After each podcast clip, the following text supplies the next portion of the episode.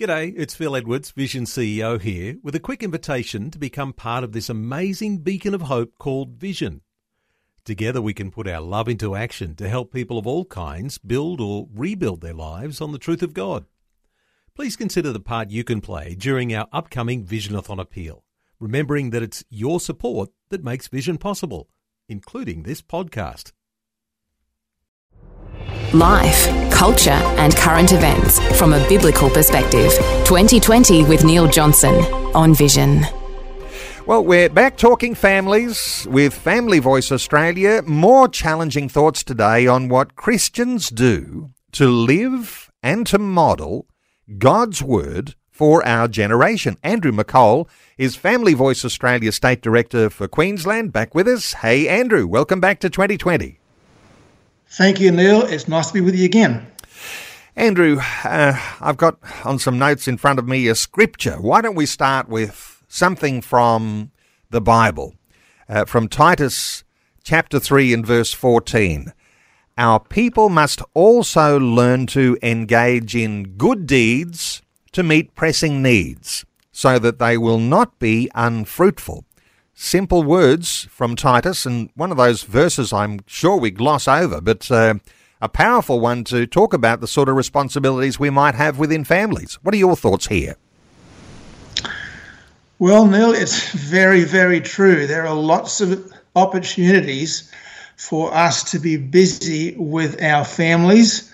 Uh, Paul talks here in his writing to Titus about meeting pressing needs so that they will not be unfruitful. So there are lots of opportunities for us with families in terms of meeting pressing needs, and that leads to a kind of fruitfulness on our behalf.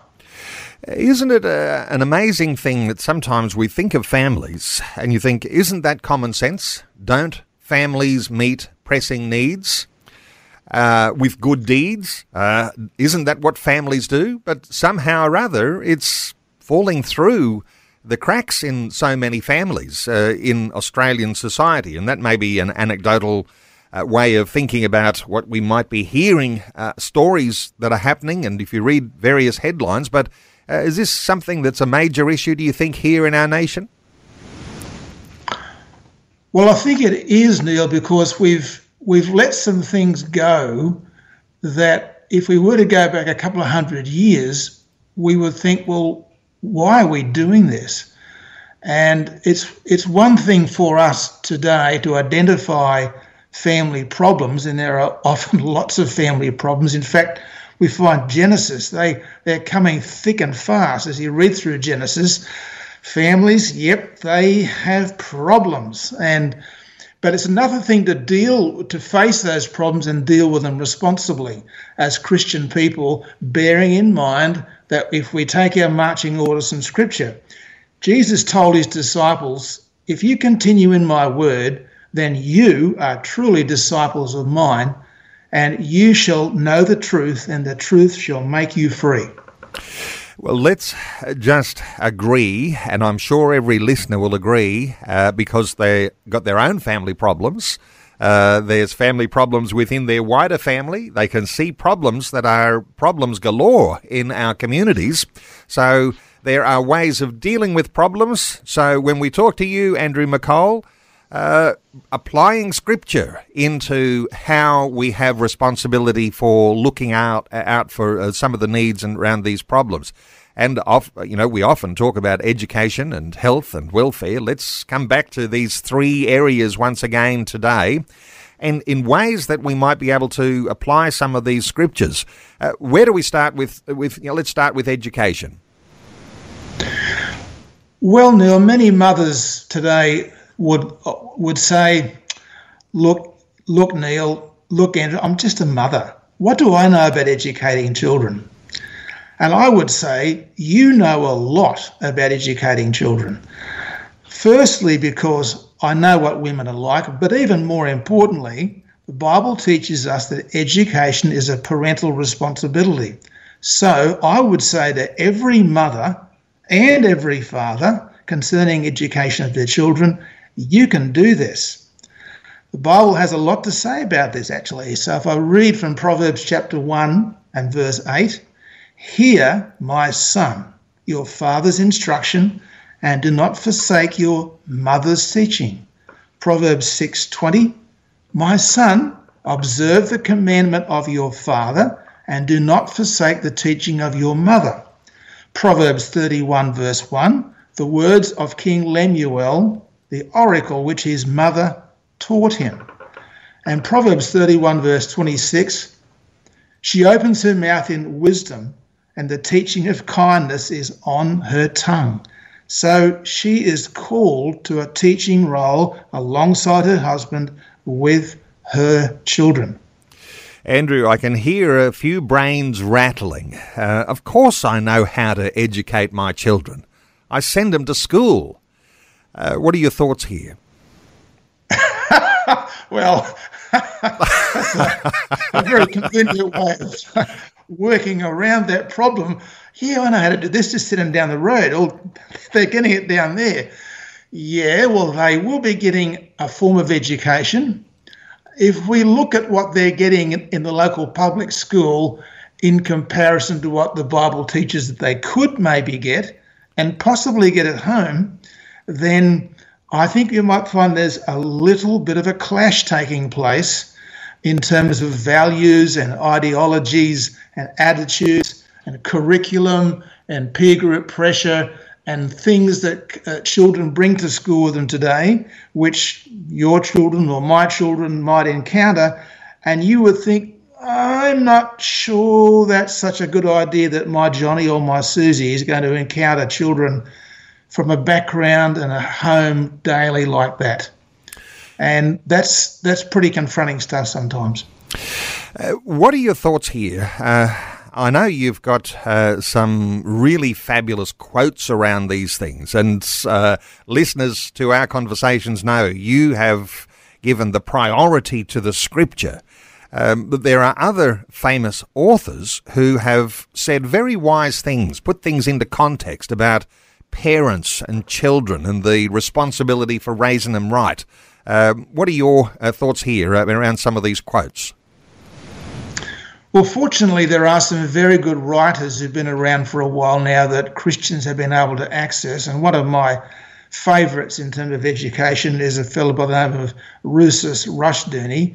Uh, he died in 2001, but he was quite an authority when it comes to the importance of education for the Christian family.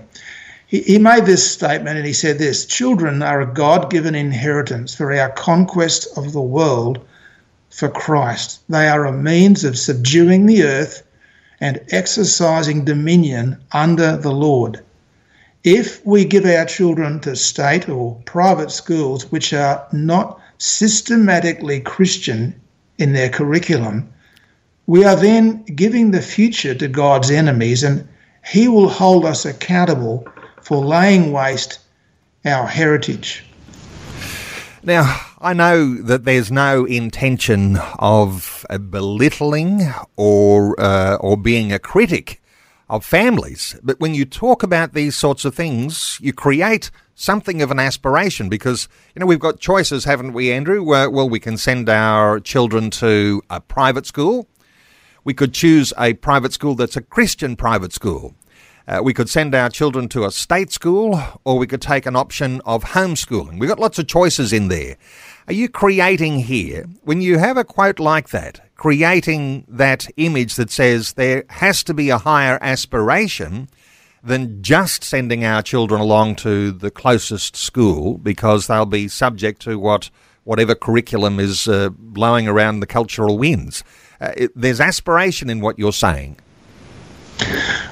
Well, there certainly is aspiration, Neil, and, and what we have to say to ourselves as Christian people. I mean, we started off talking about the fact, well, well we, we often talk about the fact that we acknowledge that Jesus Christ is Lord of all. And we say, well, yeah, that's about talking about sin and, and talking about the fact that Jesus died for me and he died for my, my spouse and my children. We want to ensure that our children are raised in the knowledge of God and, and what we have to realise is that when we're talking about education of a child, if if we're talking about 12 years, if you multiply, well, 30 hours a week, because that's 9 till 3, five days a week, so 6 fives are 30 hours in a week, then 40 hours, 40 times 30 is, is uh, 4 threes are 12, so that's 1,200 hours. So you go 1,200 hours times 12 years, well, you've just said 14,400 hours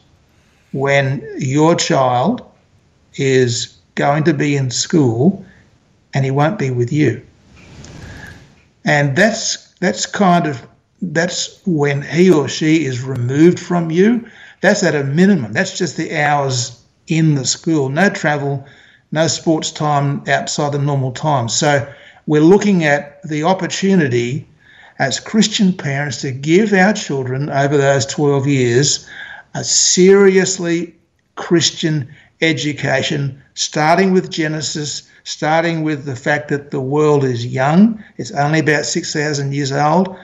God made us. God made us firstly for Himself, and secondly, that we might rule and have dominion for Him. The homeschooling option here, and uh, I've got a note that the homeschooling in Australia has taken a really big leap forward, and I guess through COVID and through some of the challenging things that are now being taught in schools that you might say are aligned with a woke agenda. Parents seem to be waking up and saying, well, homeschooling is an alternative. It's an option I need to think about. Uh, what are your thoughts around homeschooling if you were singling that out? Because if you talk about those 14,000 hours, uh, one way of, of being able to change the way that you do things normally uh, might be this homeschooling option. Is this something that uh, you or at Family Voice Australia you push a, uh, a homeschooling uh, line? Well, I can't really speak for Family Voice Australia because it's not really fair to say that there's one way to do this and that's the only way. I, I can say that speaking for my wife and I, we, we started homeschooling our children in 1990 and we found some curriculum that we actually knew and we used that. It was a Christian curriculum and based around the fact that, hey, God is in heaven, He made the world, He made us, made us on the basis of having fellowship with us. And so you can start with that foundation and then you work out all of that process through the subjects. But you begin with a God who made Adam and Eve in the garden, and that gives you options. Now, I have I've had people come to me over the years who said to me, "My husband and I took our children out of school, and within three weeks they had changed." Uh, and they're talking specifically about either, not necessarily either even a, a public school or even a, a private school, a Christian school, but they noticed the change in withdrawing the children and having them home just in the, the home environment, what a change it made to them for the for the good. Uh, so homeschooling has to be in the mix there, and uh, when you can find good Christian curriculum uh, to have a homeschooling experience, that's a good aspiration to have. Interestingly, some will say, "Oh, I'm I'm feeling a little guilty now because uh, we've got a mortgage, and uh, both mother and father need to be in the workforce to pay that mortgage, and it's a challenging time." Uh, I, what do you say to people? who say, uh, you know, it's just not, it's just not going to happen. It's an impossibility for us in our family. We've got to be able to send our children to the state school and they are going to be exposed to those things, but we haven't got a choice because we've got to pay the mortgage. Well, you probably have to pay a mortgage, of course. You know, once you borrow the money to buy to, to buy the house. All the time that we were homeschooling our children, we were actually renting a house, and we were, they were in two places. Once in Dubbo in New South Wales, and and and here up in Brisbane. And we just said, well, we need to have a house, and so uh, to put a roof over us and we would, were only having one income, and that was mine. And I wasn't making big buckets of money. I was in a fairly modest income. We just decided, well, we would work off one income. Uh, my wife Sue would be home with our three sons uh, over that time, and they just worked through the system and did their homeschooling and did their Christian curriculum, and we were we were happy with that. We weren't making big bucks, and, and it wasn't until many years later that we were able to buy a house, uh, and fortunately, which was great. And we're living in this that same house now, but we were we were happy to make that make that uh, sacrifice, I guess. But God has helped us. God has blessed us. Uh, our children are a blessing to us. We've now got grandchildren, and f- five of those. So we thank the Lord that there is a future and a hope for that for that uh, family who's on a very modest budget, uh, a very modest income. I understand completely. Meanwhile, back at the ranch, we we food on the table. We, we give the children what we we think they need, and they're able to work from that. And I, I think there is a great future in that for every family. Uh, powerful insights, and uh, I'm not sure we're going to get to the others today because it's been good to just dwell around this education because some will be saying, well, you know, I've got this balance in my mind. Uh, earning the dollars, uh, but then there's something in your heart that says, what about the kids? Coming back to that Rushdoony quote, uh, children are a God given inheritance for our conquest of the world for Christ. Uh, he will hold us accountable for laying waste our heritage. Really powerful things, food for thought around how we deal with issues in family. And so, uh, and coming back to those scriptures, uh, you gave us a bunch of great scriptures and certain encouragement there, especially around, you know, sometimes we talk about that Proverbs 31 woman, and you uh, gave us a great scripture there from Proverbs 31 she opens her mouth in wisdom, and the teaching of kindness is on her tongue. Uh, so, the wisdom of parents, uh, the heritage of parents being passed on to children. So we'll we might have to save uh, thoughts on health and welfare, and we've talked about these and all of different updates over recent times. Uh, for listeners, uh, you know, you can check out some of the things that Andrew's saying. He's written a number of books too, uh, worth getting a hold of too. You'll be able to find those uh, at the website. Uh, Family Voice Australia. They have some sort of a link there for Andrew McColl. And uh, Andrew, is there a, do, you, do you have a particular website too, personally, where, where listeners can get a hold of some books that you've written? Well, if they wanted to, if they wanted to give me a call, I can give them a private number. Uh, I can do that now if you like, Neil. If that's going to help. Uh, that might help for some, and uh, sometimes people say yes where's the phone numbers? Always a website. So what you know? So what uh, you know? You're going to give out your private number now. You might get all sorts of people giving you feedback. So uh, so what? Well, uh, I might, and that's that, that's life sometimes. You're so, happy yes, to my, take those my calls. private number is zero four zero four four two five triple two. Okay, zero four zero four four two five triple two. Uh, Andrew McColl, who's Family Voice Australia State Director for the state of Queensland. Andrew, Great insights as always. Thanks so much for joining us again on 2020.